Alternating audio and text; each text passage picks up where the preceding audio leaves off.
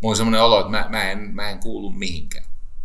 Mutta se on ollut mun elämän yksi avainkokemus, koska mä, mä myöskin muistan siinä hetkessä, että mä ajattelin, että kun kaikki paska on jo läjähtänyt tuulettimeen. Mitään tämän kamalampaa ei enää voi tapahtua. So fuck it.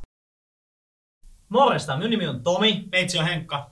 Ja me haluttaa inspiroida ja innostaa ihmistä uskomaan itsensä ja täten elämään merkityksellisempää elämää. Jes, ja ensimmäisen vieraan meillä on Sarasvuon Jari, joka on suomalainen yrittäjä, luonut täysin nollasta 60 miljoonan omaisuuden. Ja Jarin yrityksellä on nyt 30-vuotis synttärit. Ja käydään vähän läpi tässä, että miten Jari on pystynyt luomaan täysin oman näköisen elämän ja mistä koostuu Jarin mielestä merkityksellinen elämä. Ja tämä on Ilmiö Podcast. Yes, hei Jari, hienoa, että saatiin sinut tänne meidän vieraaksi tänne podcastiin. Että me tosiaan tällä meidän podcastilla halutaan inspiroida muita ihmisiä ja varsinkin nuorisoa Suomessa, että kertomalla niin kuin muiden menestyneiden ihmisten tarinoita. Me halutaan pureutua todella syvälle siihen, että miten ja miksi on tullut tällainen, ja saat nyt. Ja tota, mistä aineksista koostuu sun mielestä merkittävä ja oman näköinen elämä, Jari? Jälkimmäinen kysymys on kiinnostava. Ensimmäinen on tosi väsynyt. Okei. Okay. Siis, äh, kato, kun mä oon sen mun tarinan, mä oon vatkannut ja vatkannut ja veivannut ja kaulinnut ja kääntänyt. Siitä on tehty siis koko illan näytelmäelokuva ja mä oon kirjoittanut siitä kirjaa ja mä, siitä on tehty siis ties kuinka helvetin monta televisio ja väitöskirjoja ja, ja näytelmiä, niin se on pikkasen kulunut se aihe. Paitsi, että nuoret ei sitä tiedä välttämättä mua nuoremmat. Mä oon 25. Mutta niin... eihän edes tiedä, kuka on Jari Sarasvuo ja niin, vielä vähemmän välittää. Ei, me halutaan kertoa sun story. Se on, niin, se on makea story. Joo. Mut, no mutta hei, te, mennään teidän ohjauksessa tietenkin. Joo. Mutta totean vaan, että jumalauta mä oon saanut sitä omaa tarinaa niin kuin ulos antaa. Ja se on, mulla on välillä semmoinen olo, mä tein nimittäin ihan hiljattain Aku Louhimiehen, elokuvaohjaaja Aku Louhimiehen kanssa tämmöisen samaa, ja mä hänelle argumentoin, itse asiassa sekin oli, se oli vähän samanlainen setupikin. Argumentoin Akulle ennen sitä, me käytiin semmoisen kolmen tunnin valmistautumiskävelyllä, niin mä sanoin, että ei, ei siinä voi olla mitään kiinnostavaa siinä Jari Sarasvon tarinassa, kun se on kerrottu siis kymmeniä kertoja. Aku sanoi, että ei ihmiset sitä silti tiedä. Aivan. No mä muistan sun kertoneen siitä hetkestä, kun sut naurettiin ulos luokasta, niin monet ihmiset kamppailee näitä samoja juttuja niin. kanssa. Avaisitko vähän lisää tätä? Tota, no ensinnäkin mä totean, että elämässä ylipäänsä menestys on kompensaatiota. Et elät sä millaisen elämän tahansa, niin ennemmin tai myöhemmin ja useimmiten ennemmin tulee joku semmoinen kokemus, että meihin, meihin, meihin lyödään parantumaton haava. Me, sillä on hieno nimikin, se on anakliittinen depressio, eli hylkäämiskokemus, tai, hylkäämis, tai hyl, hylkäämismasennus. Ja nyt sitten kun elämä iskee meihin tämmöisen häpeäleiman tai haavan, joka ei voi koskaan parantua, niin siis me koitamme jotenkin hoitaa sitä. Ja valtaosa ihmisistä yrittää sitä, tai niitä häpeähaavojaan hoitaa esimerkiksi ryhtymällä ylijoustaviksi, kilteiksi, suostuu mihin tahansa, varsinkin hyväksikäytettäväksi. Ja sitten on se iso porukka, jotka irtisanoutuu omasta vastuustaan ja vallastaan ja vapaudestaan ja mahdista, eli he ovat masentuneet. Sitten on niitä ihmisiä, jotka on vihasia, katkeria, sotaisia. Sitten on kyynikoita, jotka asettuu kaiken ulkopuolelle ja ylähuuli jäykkänä niin huvittuneesti naureskelee kaikkien muiden pyrkimyksille. Ja sitten on yksi sellainen tapa hoitaa sitä haavaa, ja se on yritys olla parempi kuin onkaan. Eli kun mä oon nuorena, tuun siihen sun kysymykseen, mä oon nuorena kokenut, että minua ei rakasteta ja mä en riitä ja mä en kelpaa ja kaikkea tämmöistä, niin se mun tapa suhtautua siihen riittämättömyyden ja rakka- rakkaudettomuuden kokemukseen on tietenkin ollut se, että mä en ole masentunut niinkään, enkä, enkä ryhtynyt ylijoustavaksi tai kiltiksi tai kyyniseksi tai vihamieliseksi. Mä oon yrittänyt hoitaa sitä haavaani olemalla parempi kuin muut. Mutta siinä ei ole mitään sovitusta. Ja tämä, mitä sä kysyit multa, se on siis, mä oon ollut kaiketi 11-vuotias tai 13, mutta jotain sen, sen ikäistä. Meillä oli äh, äidinkielessä suullisen ilmaisun kurssi, jossa piti pitää esitelmä ja se meni pahasti pieleen. Siis mun kaverit oli tehnyt mulle tämmöisen jäynän ja sitten mä, mä, mä sain tämmöisen paniikkihäiriökohtauksen. Mä halvaannut. Ja se oli siis kertakaikkinen tämmöinen systeeminen tukehtuminen tai sulkeutuminen. Ja sen seurauksena mä oon seissyt siinä ihan siis katatonisessa halvaustilassa siinä luoka edessä ja kaikki nauraa, nauraa, nauraa. Kunnes ne ei enää naura, kun ne huomaa, että se kuolee tuohon se kaveri. Et se nauru rupesi niinku kuivumaan, kun ne, se huvittuneisuus vaihtui kauhuun. Ja sitten mä oon juossut sieltä ulos ja sitten on alkanut välitunti, mutta mä en ole voinut liittyä siihen muiden porukkaan. Kaikki muut pelas kattopalloja, mitä ne välitunnilla tekikään. Niin mulla on semmoinen olo, että mä, mä, en, mä en kuulu mihinkään. Mutta se on ollut mun elämän yksi avainkokemus, koska mä, mä myöskin muistan siinä hetkessä, että mä ajattelen, että kun kaikki paska on jo läjähtänyt tuulettimeen. Mitä tämän kamalampaa ei enää voi tapahtua. So fuck it. Siis Mark Mansonilla on tämmöinen hieno ajatus, että kun hän meinasi tehdä itsemurhan sen takia, että hän koki, että millä ei ole enää mitään merkitystä. Ja sitten hän masentui siitä ja halvaantui. Ja sitten hän teki semmoisen johtopäätöksen, että koska millä ei ole mitään merkitystä, niin hän voi myös tehdä mitä tahansa. Ja mulle kävi vähän samalla tavalla, että mä tajusin, että okei, okay, pieleen meni. Siis häpeä oli valtava. Mun ei tarvitse enää koskaan elämässäni pelätä tämmöistä sosiaalista äkkikuolemaa. Ja siitä se lähti. Tämä on tämmöinen avainkokemus. Kyllä. Miten he sitten niin kuin silloin nuorempana, kun sekä että on Jari mistään mm. niin kuin parhaista lähtökohdista lähtenyt, että teillä oli, tai oli yksi huoltaja mm. äiti sulla ja isä oli rakennusalan yrittäjä, että ei ollut tosiaan nuorempana mitään niin kuin rahaa niin. ainakaan perheellä käytettävä, niin mitä sun tulevaisuus näytti silloin nuoren lapsen silmin? Erittäin valoisalta. Tämä on olennaista ymmärtää. Se on totta, että me emme olleet varakkaita niin kuin monet mun koulukaverit Tapiolassa. Ja se on totta, että äiti yksinhuoltajana meitä vei eteenpäin. Mutta mitään todella tärkeää ei koskaan puuttunut, koska äiti teki kolmea työtä. Hän hyvin varhain aamulla nousi tekemään tämmöistä lehtien aamukantoa, aamujakelua. Erittäin varhain. Sitten mä joskus kesäaikana autoin häntä keväällä ja, ja, ja tota, silloin kun oli vähän valoisampaa ja se oli vähän inhimillisempää. Ja sitten kun hän oli kanslisti keskusmetsälautakunta Tapiossa tekemässä metsäparannustöitä, siis siellä toimistossa, sitten kun se työpäivä oli ohi, niin sitten hän minun verokortilla siivos toimistoja ja baareja ja tehdassaleja ja niin poispäin. Hän oli siis siivoja iltaisin, lehdenkantaja aamuisin ja sitten välissä toimistossa kanslisti. Ja mun äiti ensinnäkin sillä omalla työllään se mahdollisti tärkeät asiat. Se, se siis, hän uudestaan ja uudestaan näytti, että, että tulevaisuus tottelee työntekoa. Ja se jumalauta tottelee työntekoa. Nyt, nykyisin on tietenkin tätä näköalattomuutta, mutta se johtuu vain siitä, että ei niillä ole kantti elää niin kuin mun äitini. Mä opin tosi varhain, että mä voin tehdä mitä tahansa, jos mä oon valmis maksaa siitä se hinnan. Tämä on just se, mitä me haetaankin mm. tässä. Mm. Kyllä. Ja tullaan tähän nykyilmapiiriin vähän myöhemmin. Mm. Mutta Joo.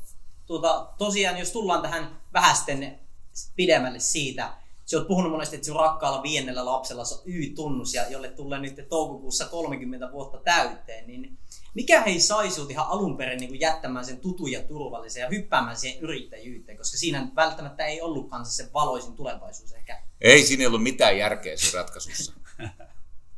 Eikä tänä päivänä, nyt kun mä katson siis, miss, kun mun olisi mahdollista elää rauhallista, kiinnostavaa, vetäytyneen ihmisen omasta viisaudesta humalluttavaa elämää, mutta en mitään semmoista tee, vaan mä, mä, mä tuolla niin kuin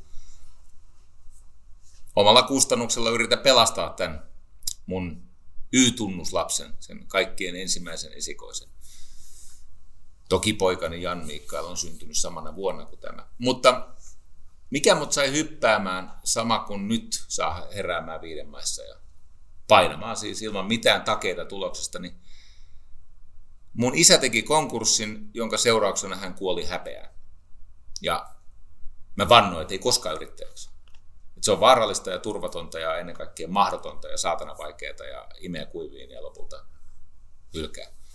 Mutta sitten kun alkoi tämä 90-luvun lama, tai siis se alkoi käydä ilmeiseksi, että se on tulossa, niin mun tuli joku tämmöinen ihmeellinen, en mä, en mä sitä tajunnut kuin kauan jälkikäteen, mutta joku alitajunnan tämmöinen kutsu, tämmöinen niin kuin, perkele, mun täytyy sovittaa se isäni kohtalo.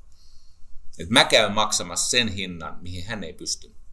Ja niin kuin totesin, mulla oli erittäin kovapalkkainen duuni. Mä olisin tehnyt ihan toisenlaisen uran. Mä olisin ehkä joskus saanut kutsun sitten presidentinlinnaan ja niin poispäin.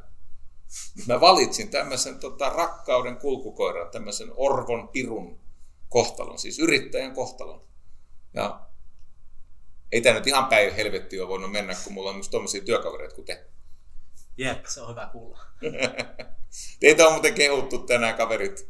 Te olette vetänyt jonkun setin työkaverille, niin siitä tuli ihan älyttömästi kehua. Joo. Joo, Tuosta Se One Team kirjasta, joo. kyllä. Varmasti tiedät kärkeelle. Tiedän, tiedän, tiedän, tiedän, papaseni. Ja, joo. Mutta hei, sulla tulee 30 vuotta täyteen yrittäjänä, sä oot valmentanut kymmeniä tuhansia suomalaisia, niin yleisesti tästä ilmapiiristä, niin mikä on sellainen neuvo, mitä sä et ikinä antaisi sellaiselle yrittäjälle, joka on nyt aloittelemassa tai just vaikka aloittanut yrittämisen? Mitä sä Niin kuulet mi- täällä mikä- Suomessa mitä vaikka neuvoa mä en antaisi? Mitä sä et antaisi, mitä oot kuullut usein, niin kuin, mitä täällä heitellään ilmoille tai... Muilta suomalaisilta semmoista ehkä menestyneiltäkin ihmisiltä tulee jotain huonoja neuvoja. Onko mitään mielessä semmoista? No yksi on se, että vältä riskiä. Yksi syy, miksi me olemme semmoisessa ahdingossa, missä me olemme sitten tulevina vuosina, kun valtio velkaantuu ihan valtavasti. 2024 niin meillä on 80 prosenttia BKT velkaa. Niin yksi syy on se, että me olemme pelänneet paitsi hikeä kansakuntana, niin myös riskiä. Ja ilman riskiä ja hikeä arvokas elämä ei ole mahdollista. Piste. Se ei ole mahdollista. Ja kyllä tämä niin kuin yrittäjillekin syötetty ajatus, että ei pidä ottaa riskiä. Ei pidä palkata ihmisiä, ei, ei, pidä, ei pidä kasvaa, ei pidä. Niin se, on, se on vaarallinen. Meillä on se energia, millä mun äitini ja toki myös mun isäni, koska mä olin Raksala duunissa isän kanssa, niin se, se niin kuin työnteon eettos ja se, se usko siihen, että ne, jotka oppii muita nopeammin, ne lopulta voittaa. Ja kysymys ei ole aina voittamisesta, kysymys on kestämisestä. Eli jotka kestää kauemmin, ne perii maan. Niin se, mitä mun vanhemmat minuun syötti, ja se hyvinvointiyhteiskunta, missä me elimme silloin 70-luvun lopusta, 80-luvun alussa lähinnä, 80-luvun alussa, koko 80-luvun, niin se oli siis tulevaisuuden uskoinen hyvinvointiyhteiskunta. Ja se ei kannustanut elämään muiden kustannuksella. Se ei kannustanut luovuttamaan ja katkeroitumaan ja syyttämään muita omasta kohtalosta tilanteessa, jossa ne valinnat on tosiasiassa omia, enimmäkseen omia. Eniten ihmisen elämään vaikuttaa omat valinnat. Yllättävän vähän mun valinnat. Tiesittekö? että mun valinnat sit loppujen lopuksi tuolla jossakin kaukana on ihminen, mitä mä en ole koskaan tavannut, enkä tule koskaan edes kuulemaan. Minun valinnat eivät määrittele sen ihmisen elämää yhtä paljon kuin hänen omat valintansa. Mutta tämmöistä paskaa syötetään sinnikkäästi ja se on kuulkaa heikoille kallista, koska heikko on usein semmoisessa tilanteessa, että se uskoo hölmöyksiä. Hmm. No ei, sitten tultiinkin jo vähän tähän niin kuin suomalaisuuteen ja Suomen maahan, että oot monesti niin kuin mediassakin puhunut ehkä suom- suomalaista vähän negatiivisen sävyyn, niin mitä näkisit ehkä semmoiselle isona syynä, että Suomessakin on niin kuin kasvavat määrät alkoholismia, syrjäytymistä ja muita kaikkia mielenterveysongelmia? Mikä tälle on ehkä isona syynä? No ensinnäkään en mä tietenkään sit oikeasti halua lisätä loukkausta vahinkoa. Että jos ihmisellä on mielenterveysongelma, niin ei, ei häntä pidä siitä syyllistä. Tai alkoholismi on parantumaton kuolemaan johtava sairaus, jonka oireet saa kuriin lopettamalla juomisen ja sitten alkamalla hitaasti raitistua. Eli ei nämä ahtaalla olevat ja härässä olevat ihmiset, ei ne tarvitse, eikä ne vähäisestikään hyödy mun vittuilustani. Käy päinvastoin, eli en mä heitä halua lannistaa. Mutta kyllä mä täytyy sanoa, kun sä oot ihan oikeassa, että mä, mä oon vähän hapan tälle eh, establishmentille, tälle eliitille. Mä, mä kyllä vähän inhoon näitä eksyttäjiä. Jo kirjoittaessani sisäistä sankari, mutta nykyisin paljon perustellummin ja syvemmin. Eli en mä tykkää siitä, että ihmisille myydään ihan täydellistä potaskaa siitä, miten elämä on koodattu ja miten se voi häkätä itselleen suotuisammaksi. Koska se tuottaa tätä hätää.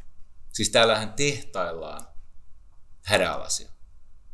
Se, siis tämä yhteiskunta on rakennettu niin, että meillä on syr, syr, tämmöinen niin kuin syrjivä sosiaaliturva ja meillä, meillä on siis, tai syrjäyttävä, siis ihmisen syrjäytymiseen insentivoiva sosiaaliturva. Ei tämä ole mennyt oikein. Ja kyllä meillä on sellainen ajatus, että aina joku muu on vastuussa. Sitten meillä on sellainen ajatus, että kaiken pitäisi olla ilmasta. Kumpikaan ei ole totta. Valinnoilla on hirvittävä lopullinen kustannus ja sun on syytä olla selvillä siitä. Hmm. Ja, tämmöisiä mä natisen. Kato silloin, nyt, nyt, nyt sen, voi, sen voi laittaa syvän keskiään piikkiin. Mutta mä oon tehnyt näin kolmekymppisenä, koska mä, mä murehdin sitä tosi nuorena. Mä sanoin, että jumalauta, tässä käy ihmisille huonosti. Et, et sinänsä semmoista ihmistä, jotka voisivat elää arvokasta, kiinnostavaa, siis palkitsevaa, täyttymyksellistä elämää, ne huijataan luulemaan ihan käsittämättömyyksiä elämästä. Ja ehkä mä oon vähän jumissa tässä ajatuksessani, mutta ö, tilastot on kyllä mun puolella. Määrittele syvä keski-ikä. No hei, tuota, mä siis täytän seuraavaksi. Kuunnelkaa tätä, kuunnelkaa tätä tapaa. Se on totta, mä täytän seuraavaksi 55. No se ei ole niin paha. No, ennen aikaa ostettiin kävelykeppiä ja keinotuoleja 50-vuotiaille, 50-vuotisjuhlissa, mutta se, nykyisiä 50 saattaa olla siis energisempiä kuin kolme vitoset. Ja ainakin on vahvempia, ja monet 50 on kestävämpiä kuin kolme vitoset. Mutta se ei ole syvä keski-ikä. Miettikää tätä. Mä viimeksi tänään laskin, että mä olen jumalauta, mä olen elänyt seitsemällä eri vuosikymmenellä. mä, mä olen elänyt seitsemällä eri vuosikymmenellä. Se on aika järkyttävä. Se on musta syvä keski-ikä. Syvän keskiän määritelmä, seitsemän. Joo. en mä tiedä.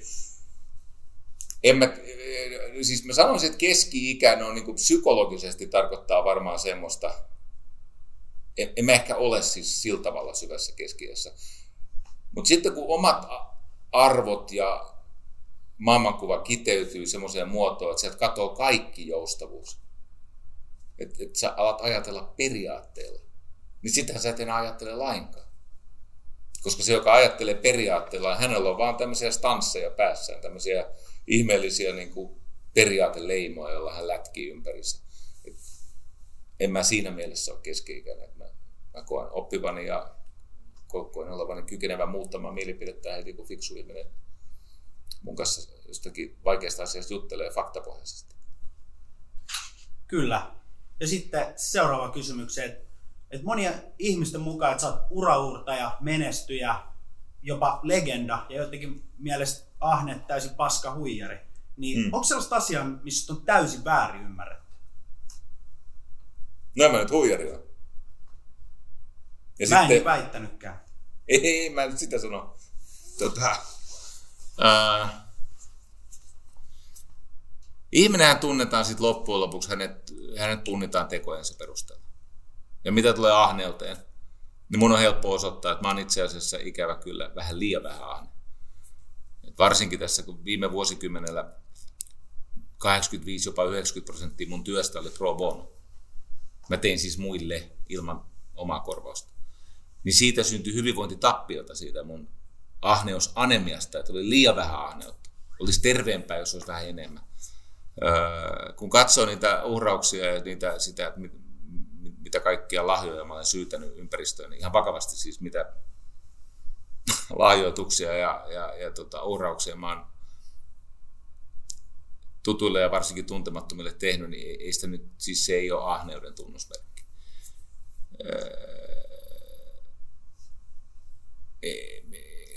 enkä mä kyllä ole niin itsekäs kuin väitetään. Et mä, mä oon tosiasiassa enemmän tämmöinen taakankantaja. Mutta iso osa näistä leimoista, niin ne, nehän on omien käsittelemättömien tunteiden heijastamista semmoisen ihmisen hahmoon, jota ihmisenä näin lainkaan. Siitähän siinä on kysymys. Miten sitten näet, voisiko, jos hypättään takaisin tuohon sisäinen sankarikirjaan, voiko sillä olla jonkunnäköistä tekemistä tämän asian kanssa, että silloin kun kirjoitit tuot, niin jollain ihmisellä saattaa tulla ehkä vähän väärä kuva, että sä kirjoitat itsestäsi, että se on tämä sisäinen sankari, vaikka eikö siinä ole se pohjimmainen kuva, että tuo on sekin ideaali, mitä sie, kohti siekin haluaisit mennä, tuo on se niin kuin täydell, tai semmoinen hyvä malli, minkä mukaan olisi elää. Joo, kyllä mä aika vapaasti sain perseellä vaikka hyvissä pahoissa rumissa ja muutenkin televisiossa ilman, että morvettiin siis fasistiksi ja natsiksi leimaamaan. Mutta sisäinen sankari laukasi tämän, vaikka siellä ei todellakaan ole mitään sellaista, mikä viittaa. Sehän kestää siis aika julman tarkastelun. Se on kestänyt hyvin aikaa. Mutta se, se on totta, että siitä se tavallaan lähti ja sehän oli vaan tavattomasti edellä aikaansa. Kyllä, ne eihän silloin ollut self-helpistä puhuttukaan. Niin, eikä muutenkaan semmoista äh, ajattelua, että ihminen voisi oikeasti olla vastuussa elämästään ja voisi tehdä elämästään omaehtoisempaa. Ja kun mä oon määritellyt niin, että edistys tarkoittaa vapausasteiden kasvua, mutta ei ainoastaan omien vapausasteiden kasvua, vaan kaikkien, jotka on edistyvän ihmisen vaikutuspiirissä. Nyt esimerkiksi te olette siis minulla töissä. Kyllä. Mutta se, millä kunnianhimotasolla tämmöinen podcast tehdään, niin tämä on niin mun silmissä valtavaa edistystä. Eli teidän vapausasteet mahdollistaa tämmöisen itseilmaisun, mitä te olette saanut päähänne siis toteuttaa. Ja tämä on aivan mahtavaa. Siis tämä on hämmästyttävä, ei, ei ennen tämmöistä ollut. Niin, jos edistyksen määritelmä on se, että kaikkien ihmisten vapausaste, siis mahdollisuus ilmaista itseään omaehtoisesti ja niin kuin omista tarpeista ja omasta totuudesta käsin. Jos edistys on vapausasteiden kasvua, niin mä ymmärrän, mitä väärää on. Tietenkin siinä on sellainen raja, että eihän mun vapaus tai teidän vapaus tai kenenkään vapaus voi tapahtua toisen kustannuksella. Toisten oikeuksien kustannuksella se ei saa tapahtua, mutta silloin kun ollaan tilanteessa, jossa kenenkään oikeuksia ei loukata ja kaikkien hyvinvointi kasvaa, niin sehän on hyvä juttu. Ja se lähtee siitä, että ihmiset itse kasvaa ja kokeilee juttuja. Siis eihän kukaan vielä tiedä, että mitä järkeä tässä on. Mutta te teette tätä silti. Te silti olette valmiita niin kuin, ottamaan riskiä ja kokeilemaan kykyä. Ne on tämä helvetin komeita. Niin, ja viesti sitä, että muutkin voi tehdä ihan vaan, jos niin, niin, niin kauan kuin, ja, juuri ja, näin, niin kauan kuin se, Suomessa on tapana, että ei uskota itsensä. Nuorille kerrotaan, mitä niiden pitää olla ja mikä sus pitää tulla ja mitä sä et voi tehdä. Kun mieluummin että voitaisiin kertoa, että oikeasti sä pystyt tekemään ihan mitä vaan, niin sä itse uskot. No siis aika monia asioita pystyy tekemään. Tietenkin tässä puheessa on sellainen ongelma, että mehän yleistämme. Eihän voi sanoa, että, että Suomessa yleisesti ihmiset esimerkiksi ei usko itseensä tai ne, ne, ne, totta kai uskoo. On, on, on paljon ihmisiä, jotka tee esimerkiksi, Joo, ei, esimerkiksi. Jep. Eli ei se... Ei ollutkaan puhe ihmisistä, vaan siitä ilmapiiristä yleisesti. Mutta ei se ilmapiirikään estä tätä. Ei estäkään, mutta se ilmapiiri on mitä on mun. No ilmapiirissä on hankeuttavia tekijöitä ja sitten on semmoisia niin tahoja, joiden idis on tehtailla köyhiä, jotta ne pääsis valtaan tai pysyisi siellä ja sais hyötyä toisista ihmisistä. Eli niiden, niiden business on niistä toisten ihmisten riskinoton ja raatamisen hedelmät itselleen ja ne tekee sen myymällä tämän suuren kusetuksen, että, että jotain pahaa on käynnissä. Öö, mutta ei se ole Suomen enemmistö. Se on totta, että se vähän, vähän kyllä perkele, kun mä katson meitä verrattuna muuhun Pohjois-Eurooppaan, niin kyllä nyt jälkeen jäädään pahan kerran. Siis on, on totta. Ja, ja tota, mutta se ei ole koko totuus, eikä se ole varsinkaan lopullinen totuus. Sen ei tarvitse olla teidän endgame, eikä se ollut mun endgame. Ja eikä se tule Kalle ainakaan meidän endgame. Ja toivotaan, että ei se tulisi ole kenenkään muunkaan endgame. Sen takia me tätä tehdään. Henkka. Mitä? Sä et huomisesta tiedä vielä mitä. En tiedäkään, niin. mutta tota, mä en ole mihin mä voin vaikuttaa tähän päivään. Ja mä se on totta. sitä nyt. Mä toivon todellakin, mä uskonkin, että se ei ole teidän niin kuin, loppunäytös. Mutta sitten pitää pysyä myös nöyränä elämä edessä. Kyllä. Jumalauta elämä osaa yllättää. Kyllä. Siis karmeella tavalla. Miten jos joku, sanotte joku parikymppinen nuori henkilö, joka haluaisi menestyä elämässä ja mennä eteenpäin, mutta tuntuu, että on ehkä vähän hukassa elämänsä kanssa, niin mitkä olisi sinun, se, semmoista yhdestä kolme vinkkiä hänelle, että mi, mihin suuntaan, mitä ehkä kannattaisi tavoitella? Että näet että koulutus on tällä hetkellä se paras vaihtoehto vai kannattaisiko lähteä just yrittäjyyspolulle vai mitä ehkä kannattaisi sinun mielestä lähteä tekemään?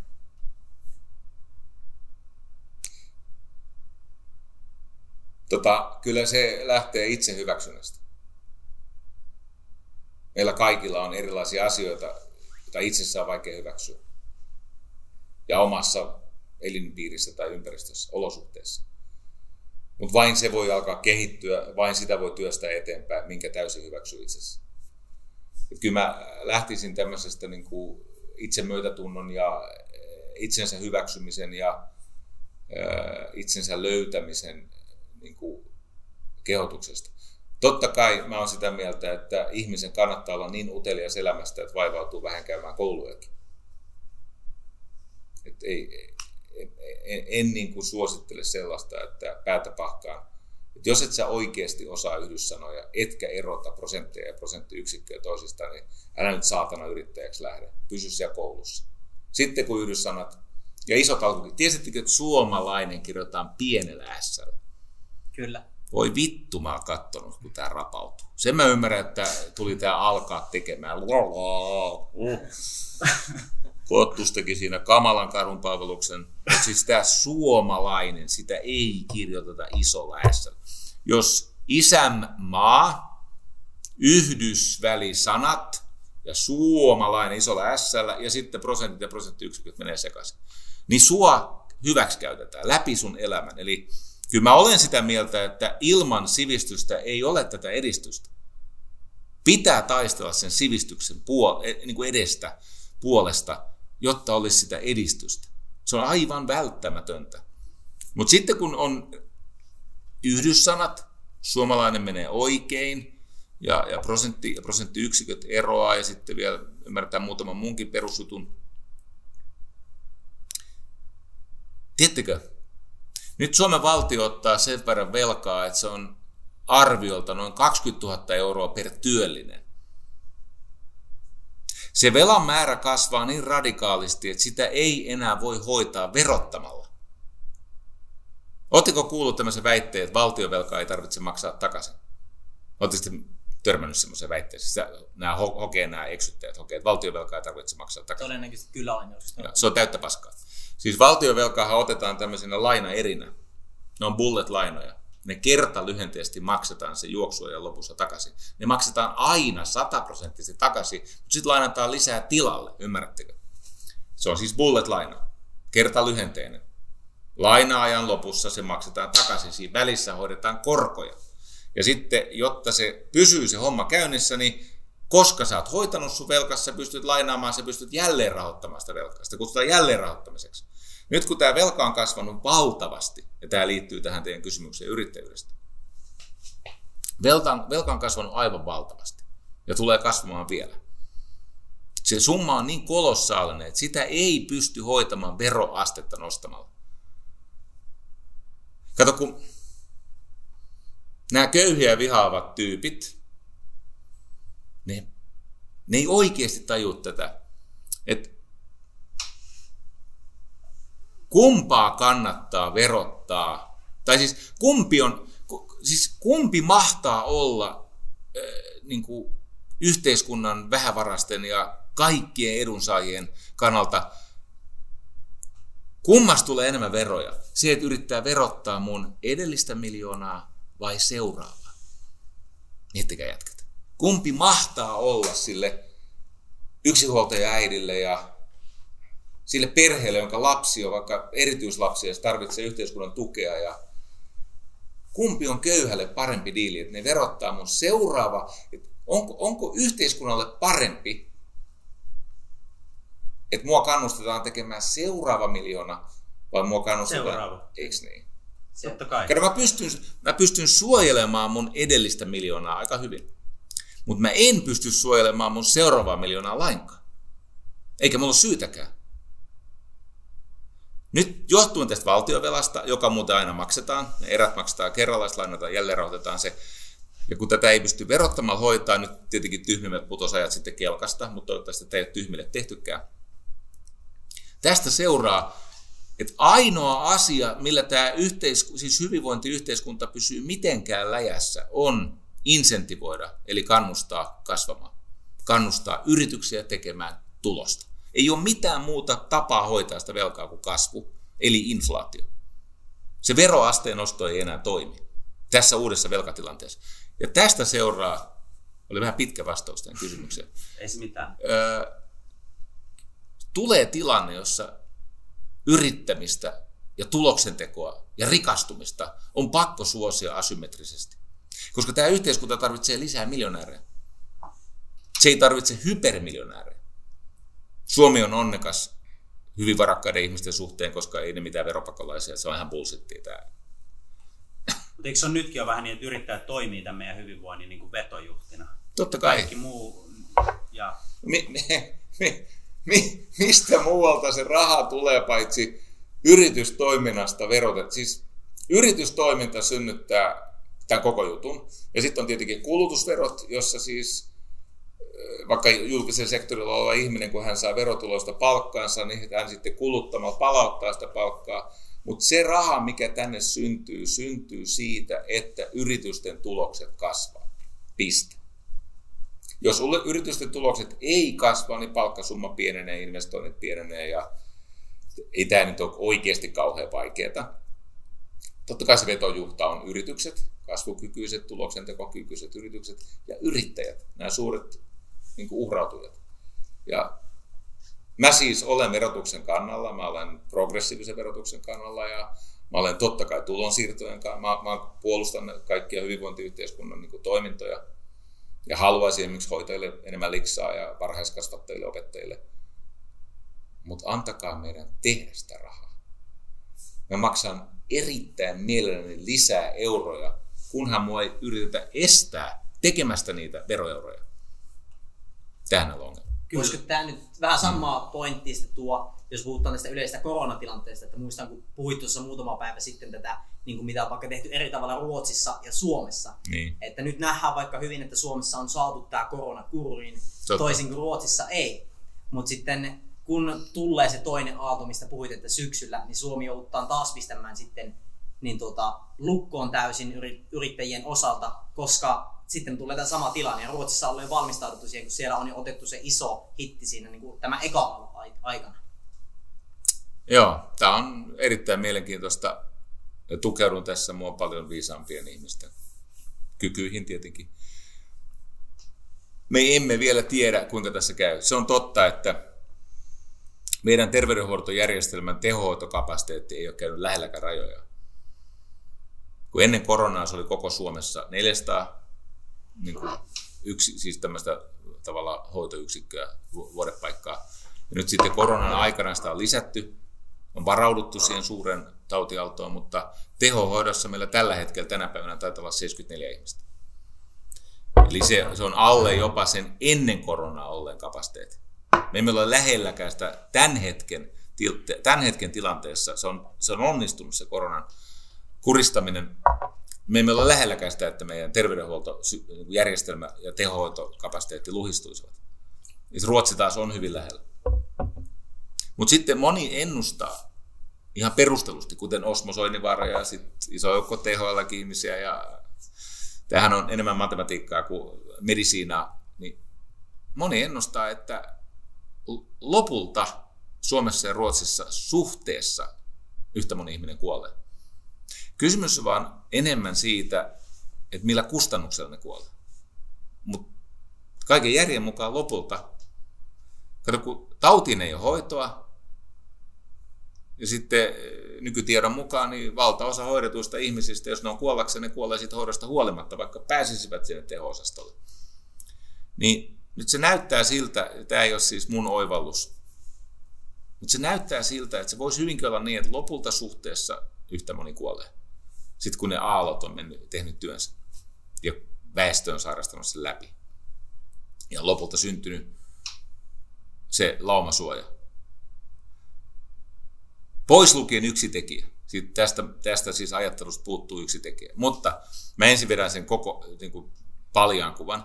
Eli on mahdollista, että kun Ruotsi on suojellut yhteiskuntaa, Ja Suomi on suojellut sitä terveydenhuollon tehohoitokapasiteettia ja tietenkin siis vanhojen ihmisten elämää. On mahdollista, että kun tämä on ohi, niin sama määrä ihmisiä suhteessa on sairastanut se, mutta Ruotsi on Euroopan vahvin talous. Ja Suomi on niin kuin sodan jäljiltä. Köyhä. No nämä on spekulaatioita, ja sitten tähän spekulaatioon liittyy yksi olennainen lisä. Missä vaiheessa mahtaa tulla rokote? Koska nyt, jos, nyt kun Ruotsi pelasti toista ja kolmatta aaltoa, ja Suomi halusi sen torjua niin kuin ensi aallon aikana, mikä on varmaan ihan oikein. Ja mäkin pidin hyvänä sitä, että, ja yhä pidän, että terveys on tärkeämpää kuin talous. Mä ajattelen näin. Mutta jos olisikin niin, että se Suomen strategia osoittautuu Ruotsin nähden nerokkaaksi sen takia, että se tulee aikaisemmin se rokote. Niin silloin ne Ruotsin kuolemat on tavallaan niin kuin turha uhraus. Jos se taas ei ehdi se rokote ja me ollaan niin kuin sulkutilassa tarpeeksi pitkään, niin tämähän siis tämä yhteiskunta kirjaimellisesti hajoaa, luhistuu. Tämä on äärimmäisen kiinnostava kysymys ja mulla ei ole lopullista kantaa siihen. Mutta mä tykkään lukea näitä fiksujen ihmisten systeemisiä spekulaatioita. Kyllä, eli se loppujen lopuksi on uhkapeli niin kuin tällä hetkellä, kun ei voida tietää varmuutta, onko sitä rokotetta esimerkiksi tulossa. Niin, Ruotsissa on uhkapeli, uhkapeli suhteessa väestön terveyteen ja, ja, ja Suomessa se on uhkapeli suhteessa yhteiskunnan kestävyyteen. Mutta totta, molempiin suuntiin.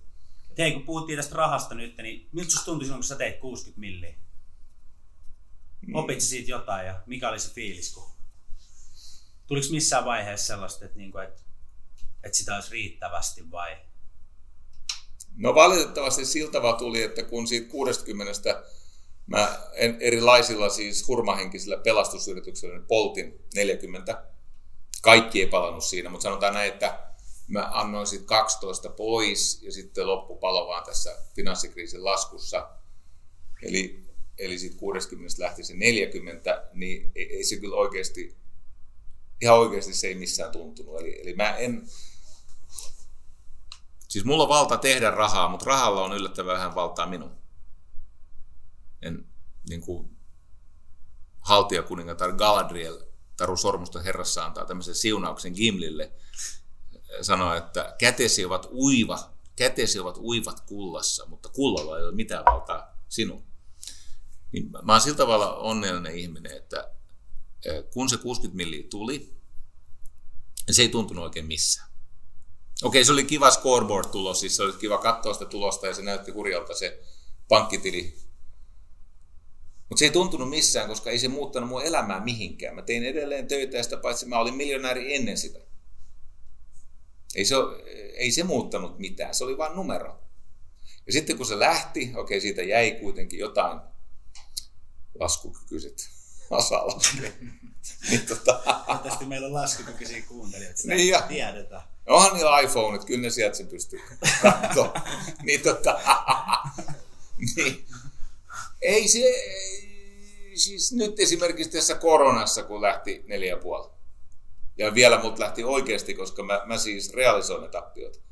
Mä, mä menin kokonaan, lopulta siis neljä ja puoli milliä laskin persmäkeä ja lopulta myin sen. Myin ne osakkeet, ne ei voi enää nousta, kun ne on käteistetty. Niin, tiedättekö, se on niin kuin missä tahansa ammattilaislajissa. Välillä voittaa, välillä häviää ja tulokset on kiinnostavia. Tietenkin niitä yrittää pelata niin, että ne on mahdollisimman hyviä ne tulokset. Mutta elämässä on niin paljon tärkeämpiä juttuja kuin raha. Niin helvetisti tärkeämpiä. Kuten tämä mun Y-tunnuslapseni. Ja täällä olevien ihmisten mahdollisuus voida hyvin. Ja meidän asiakkaat. Se on saatanasti tärkeämpää kuin mun pankkitili. Niin suoraan sanoen, niin tietenkin mä ymmärrän, että tämä jotakin ihmistä loukkaa, että se puhuu noin rahasta. Mutta sitten sun pitää mennä psykoterapiaan, koska ei tässä sun rahoista puhuta ja, ja ei, ei, tässä sinua loukata. Eikä mä tiedä, se olisi sun nimeä sukupuolesta puhumattakaan, niin eikä mulla tarkoitus ketään ihmistä siis niin kuin lannistaa. Mä vaan totean, että minä suhtaudun rahaan huvittuneesti, en kokonaan välinpitämättömästi, mutta siltä vaan huvittuneesti. Se tulee ja menee ja öö, sen verran mä nyt huolehdin, että kuolinpesässä olisi se kymppi. Se on mun tavoite. Et vieläkin voi niin kuin menettää puolet omaisuudestaan.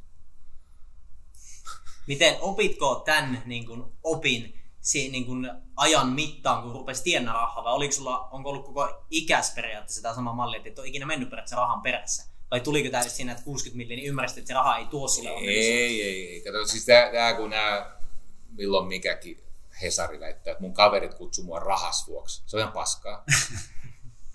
Se on muuten se, se, määrä, se määrä ihan siis täydellistä paskaa, mitä musta on kirjoitettu. Se on ihan posketon. Ei mulla ollut yhtään kaveri, joka kutsuisi mua rahas vuoksi, koska ei se, ei se ollut relevantti asia. Mä elin semmoisen nuoruuden, että ihmisiä kiinnosti luovuus. Ihmisiä kiinnosti asioiden tekeminen, niitä se raha kiinnostanut. Ja sitten kun tuli se aika 80-luvun lopussa, 90-luvulla, jossa halus, osa meistä halusi näyttää niin kuin työelämän tullasurheilussa myös, että saako sen rahascoreboardin niin kuin toimimaan, niin, niin, niin totta kai me pelasimme sitä peliä nimeltä rahaa. Me pelasimme sen niin kuin yritysjutun läpi ja jotkut onnistuivat ja jotkut ei. Mutta ei se, tiedätkö, siis pienennäkään. Se oli selvää, että kun mä 11-vuotiaana aloin tienata rahaa kodin ulkopuolelta, niin mä koskaan päästänyt tiliä nollille. Musta se on niin perusjuttu, että se ei vaan mene nollille ja, ja näinhän ihmiset yleensä toimii.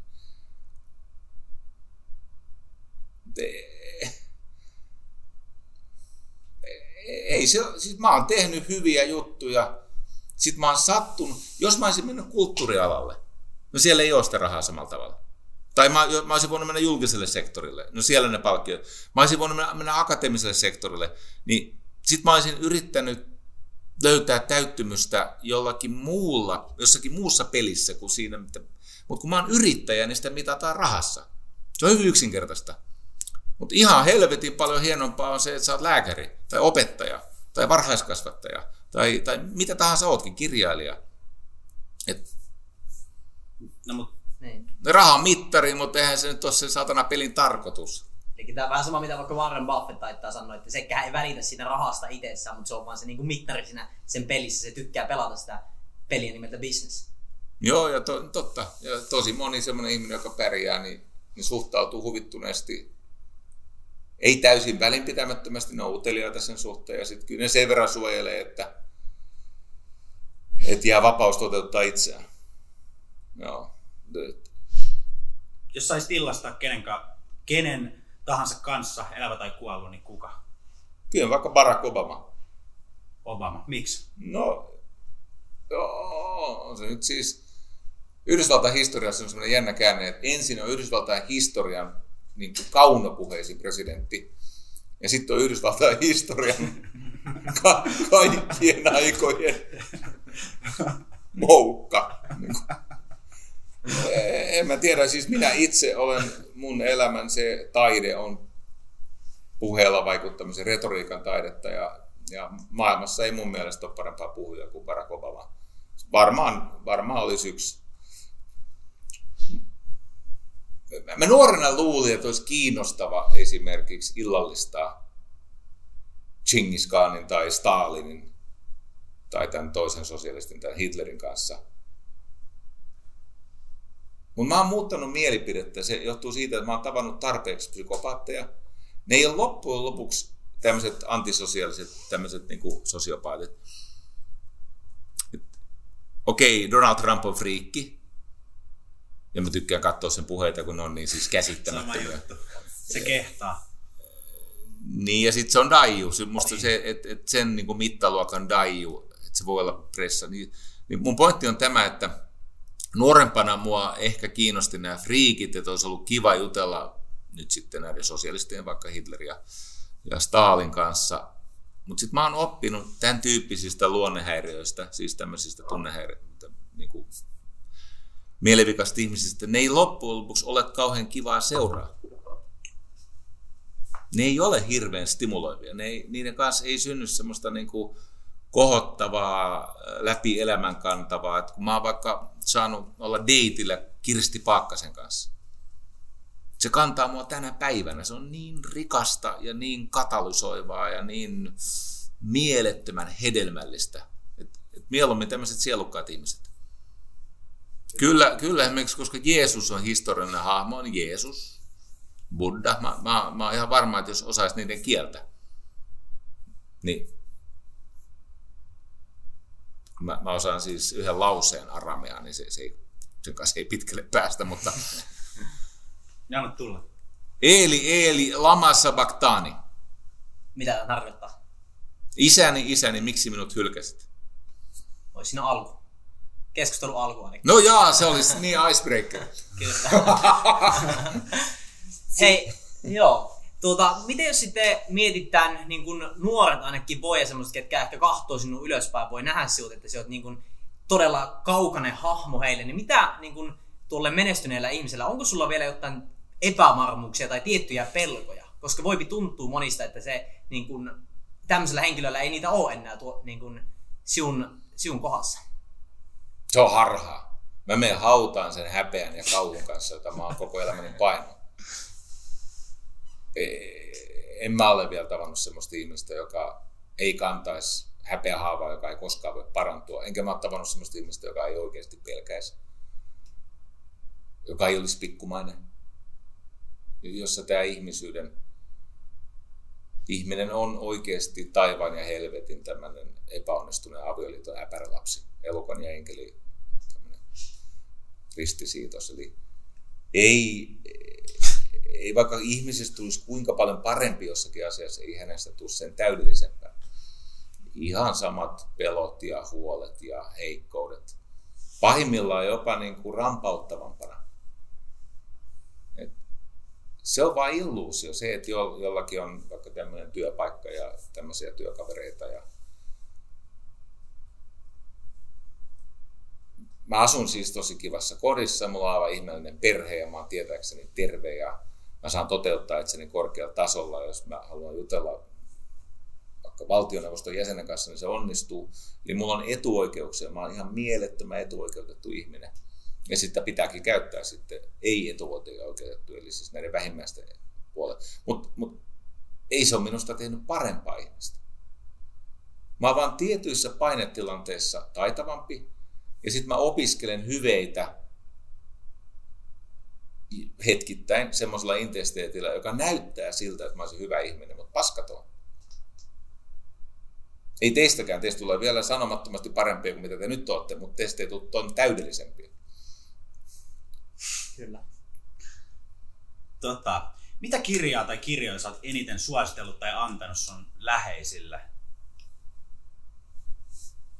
Onneksi sä et sentään kysynyt, mikä on sun elämässä paras kirja, koska siihen mä en niin kieltäydy vastaamasta. Mulla on aika paljon kirjoja ja Mä tiesin sen. Mä en siksi pysty vastaamaan sen semmoisen, mutta toi oli aika hy- hyvin muotoiltu. Tiedätkö, tota, tämä M. Scott Peckin kirja The Road Less Traveled? Kuullut, mutta en ole lukenut. Aivan mieletön kirja. Se on rakkauden psykologia. Sitä mä oon ehkä eniten jakanut ystävilleni ja suositellut. Mutta niitä semmoisia niinku superkirjoja, niitä on aika paljon. Kyllä, me haluttiin vaan tietää, että tämä yksi. No kyllä se, nyt kun te kysytte, niin kyllä se on varmaan tämä M. Scott Peck. The Road Less Traveled, se on, se on suomennettu rakkauden psykologia. Se nimi, äh, tämä The Road Less Traveled, se tulee Robert Frostin hienosta runosta The Interval. Yes, ja tota, mistä koostuu, vaikka ootkin syvässä keskiässä, niin sun toi tota, päivärutiini. Miltä näyttää Jari Sarasvuon päivä? Puhuit, että heräät aamu viidellä, niin meille molemmille nämä rutiinit on ainakin tärkeä juttu omassa elämässä. Ja, niin tota, haluttaisiin tietää, että onko sulla jotain semmoisia erityisiä Nyt on semmoinen ikävä tilanne, että tota, mä en ole tietysti, mä en ole viikkoon treenannut. Tämä on poikkeuksellista. Ollut viikon verran niin raju se työpaine, että mä kyllä aina mietin, että huomenna mä treenaan, mutta jos ei sitä laita kalenteriin niin, että se on yhtä tärkeää kuin vaikka tämä podcast teidän kanssa, niin sitten joku muu syrjäyttää sen. Mutta mun hyvä elämä koostuu siis siitä, että jokaisessa hyvässä päivässä on siis hengästymistä, hikoilua, väsymistä ja venymistä. Eli siellä on joku treeni, koska sen puuttuminen saa mut pelokkaaksi ja aloitekyvyttömämmäksi ja, ja epäluovaksi ja niin poispäin. Sitten mä luen hyvässä päivässä, mä aina luen. Mä luen tosi paljon. jos, on, jos päivä on hyvä, niin mä myös kirjoitan. Öö, mulle esiintyminen ei ole enää ihan niin tärkeää kuin se on joskus ollut. Joskus se on ollut joku, varmaan joku neuroosi. Pakko miele päästä katseen alle. Et se ei enää, niin kuin, ei mun ole välttämätöntä esiintyä, mutta aika paljon tulee. Kyllä mä tänäänkin olen yhden valmennuksen vetänyt ja sitten on tämä. Ja... Mutta tänään mä oon ollut siltä vaan ahkera, että mä oon kirjoittanut paljon. Ja Kirjoitatko niin jotain morning pages vai kirjoitat sä niin Ja nyt mä kirjoitan taas, kato, nyt kun Trainers House on konkurssivaarassa johtuen tästä koronasta, niin mä kirjoitan joka aamu. Mulla on semmoinen tekniikka, millä mä sieltä kerroksisen tietoisuuteni niistä syvimmistä virroista ammennan sellaista pohjavettä, että sillä jumalauta hoituu tämäkin rasti. Ja mutta sitten menestyksen yksi kirous on se, että menestys saa meidät unohtamaan ne tavat, jotka meistä menestyksekkäitä alun perin teki. Ja sitten se varmaan, mä pelkään, että se taas unohtuu sitten, kun on helpompaa, mutta nyt, nyt kun on tosi haastavaa, niin nyt, nyt mä oon palannut ikään kuin kotiin. Mä, oon, mä teen niitä asioita, joita mä tein silloin, kun tämän kirjoitin, ja toikin liittyy, liittyy kyllä kriisiin, me oltiin silloin selvitystilassa, niin oli pakko onnistua tuossa. Joo.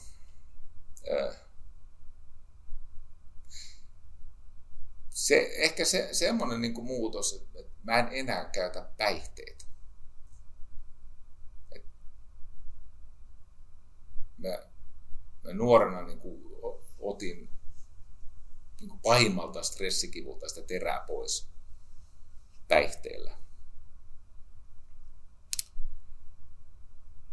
Mutta sitten nykyisin kun mulle esimerkiksi alkoholi on oikeasti hengenmyrkky, niin, niin sen mä oon lopettanut. Et se on, että mä, en, en mä ehkä tässä syvässä keski niin en mä näitä kauhuja jaksaisi samalla tavalla, tätä päivittäistä Jaakobin paineja, jossa painetaan demonien ja enkeleiden kanssa, niin se, sitä ei enää krapulassa kestäisi. Kyllä. Tuota, miten kun puhutaan tästä syvästä keskiäistä ja sullakin on tosiaan varat olisi siihen, että sinua ei tarvisi enää tehdä mitään työtä, jos et mm. haluaisi, niin mitä sun seuraava vuosikymmen, nä- vuosikymmen näyttää? Onko sulla jotain niin kuin, tavoitteita tai vielä mitä haluat saavuttaa tässä se, vaikka seuraavan kymmenen vuoden aikana? Nythän tässä on suuri riski, että mä menetän teidät niin kuin työkavereina, koska mä pelkään, että te olette liian kärsimättömiä ja menestysnälkäisiä, että te vaan niin katoatte sit mun kartalta, mikä on hirveä sääli. Enemmän ehkä mulle kuin teille, mutta on se teillekin menetys. Jos sä kysyt, mitä mä haluaisin tehdä, niin kyllä mä nyt ehkä haluaisin siirtää kaiken sen, mitä mä osaan teidän omaisuudeksi. Kyllä te kerkitte itsenne miljoonanne vielä moneen kertaan tekee ja voi olla, että voisitte tehdä munkin kanssa, mutta mä elän ihmisistä. Mä, mä elän niin kuin teidän kaltaisesta ihmisistä. Et teidän seurassa, kun mä näen sen, niin kuin, hillittömän nuoruuden energian ja sen valtavan nälän, mikä teissä koskena kuohua, niin kyllä se minuakin elävöittää niin kuin kertakaikkisesti. Niin ei tätä siis Trainers nyt oikeasti tarvitsisi pelastaa, Joo, eihän tämähän ei ole mun kannalta tässä mitään järkeä, no niin kuin bisnesmielessä. E, e, se, se, siis e, mä teen taas kerran, mä teen viime vuosikymmenellä tosiaan seitsemän vuotta ilmaiseksi töitä Trainershauselle, että se pelastuisi ja sitten niin kuin suojelin tämän yhtiön osaketta todellakin sillä 12 miljoonalla ja niin poispäin. Niin eihän tässä siis niin kuin oman hyödyn näkökulmasta tässä ei ole hevon järkeä. Mutta kun eikä sitä menneisyyttä, ei, ei me, siis en mä ole mikään fucking museovirasto, joka suojelee omaa menneisyyttä. niin tota, ei siinäkään ole mitään järkeä. Siis se ihminen, jolle menneisyys on loistavampi asia kuin se tulevaisuus, niin se on kuollut jo. Mutta on kaksi syytä, miksi mä haluan tämän pelastaa, ja, ja liittyy tähän, mitä vuosikymmenen lopussa näkyy. Yksi on se, että, että on nämä teidän kaltaiset ihmiset. Siis on ne ihmiset, jotka vuorollaan tekee näitä ihmeitä, niin kuin täällä tehdään. Työkaverit. Ja sitten asiakkaat. Se on toinen jengi. Jumalauta, mitä jengiä siellä, millaista väkeä. Et niiden asiakkaiden eteen voi vähän laittaa niitä miljoonia riskin alle ja katsoa, mitä siitä tulee. Mutta sitten kostoksi. Mä ajattelin, että okei, voi olla, että voi olla, että se taas puolittuu se omaisuus.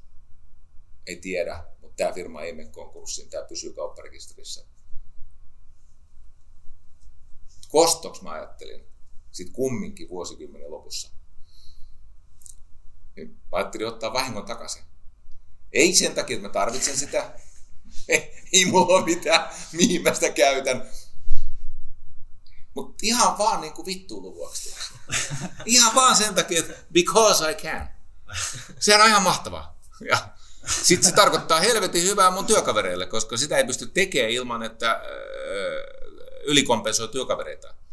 Se ei ole mahdollista ilman, että sä otat työkaverit mukaan siihen, niin kuin, tiedätkö, siitä tulee siis mahtava mansikkapelto. Ja, ja, ja tota, ky- kyllä mä luulen, että vuosikymmenen lopussa niin tämä on taas aika vauhdikasta. Ja sitten osa ihmisistä kyynelet silmissä käy uudestaan ja uudestaan läpi niitä sata kertaa vedettyjä sotatarinoita. Tiedätkö, kun jotkut sotatarinat on semmoiset, että ne paranee vaan, kun niitä kertoo. Niin nämä vuodet on niitä, joissa ne sotatarinat syntyy ja sitten niitä jauhetaan niin kuin olisi mitä tahansa yesterday tai evergreen. Tietysti tämmöisiä siis, joita ei kyllästy koveroimaan. Mm. Kyllä. Meillä tota, varmaan pitää kunnioittaa sinun aikaa, niin pikkuhiljaa ruvetaan pistämään tästä niin. loppuun kohti. Niin oliko sulla Henkka vielä minkälaisia? En mä tiedä, pitäisikö kysyä Jarilta, että olisiko sulla jotain sellaista, mitä sä haluaisit kertoa? Mitä on viime aikoina ollut mielen päällä? Vituttaako joku erityisesti tai onko joku erityisen? Ei, kyllä mua harmittaa se, että me jouduttiin YT-neuvotteluissa hyviä ihmisiä hyvästellä. Tietenkin harmittaa. Mutta on ollut hienoa, kun ne on yksi toisessa soittanut ja kiittänyt yhteisestä taipaleesta. Vailla katkeruuden häivääkään. On se komeita nähdä, kun on ihmisiä, jotka kohtaa sen oman hylkäämiskokemuksensa katkeroitumalla ja niiden, sillä on kova hinta sillä katkeruudella, varsinkin työelämässä. Sitten on niitä, jotka kohtaa sen heidän kohdalle osuneen vahingon kiitollisuudella. Ja heille, heille käy ihan päinvastoin. Se on niin kuin kaksi viivaa, jotka ensin menee sama tahti ja sitten siinä tapahtuu tämmöinen niin mieletön loittelu. Ky- kyllä minua tietenkin surettaa se, että joutuu hyvästelemään hyviä ihmisiä, mutta sitten mua myös kohottaa se, että miten arvokkaita ja jaloja ihmiset on, kun ne soittaa pari päivää ne tietenkin hilloo sitä pahinta tuskansa ja sitten soittaa ja me käydään semmoisia ihania monen suuntaan terapeuttisia puheluita ja siitä mä oon kyllä kiitollinen. Se varmaan osittain kertoo myös siitä kulttuurista, minkä olet osannut rakentaa sun niin kuin tuota, tälle, tai Trainers Houselle, että on saatu tuommoisia ihmisiä tänne niin kuin, töihin. Niin, se, se kertoo sekä kulttuurista että niistä ihmisistä. Ja on se hienoa. Kyllä. Hei, kiitos Jari tästä, että olit meidän vielä. Paljon kiitoksia. Kiitos ja onnea tälle podcast-sarjalle. Ihan loppuun mä esittäisin teille tämmöisen kysymyksen. Mikä tämän podcast-sarjan nimi on? Ilmiö podcast. Ilmiö? Kyllä. Kyllä. Ilmiö on hyvä nimi. Tehkää tästä kaverit ilmiö. Me tehdään. Me pyritään. Kyllä. Yes. Kiitos. Yes. Paljon kiitoksia.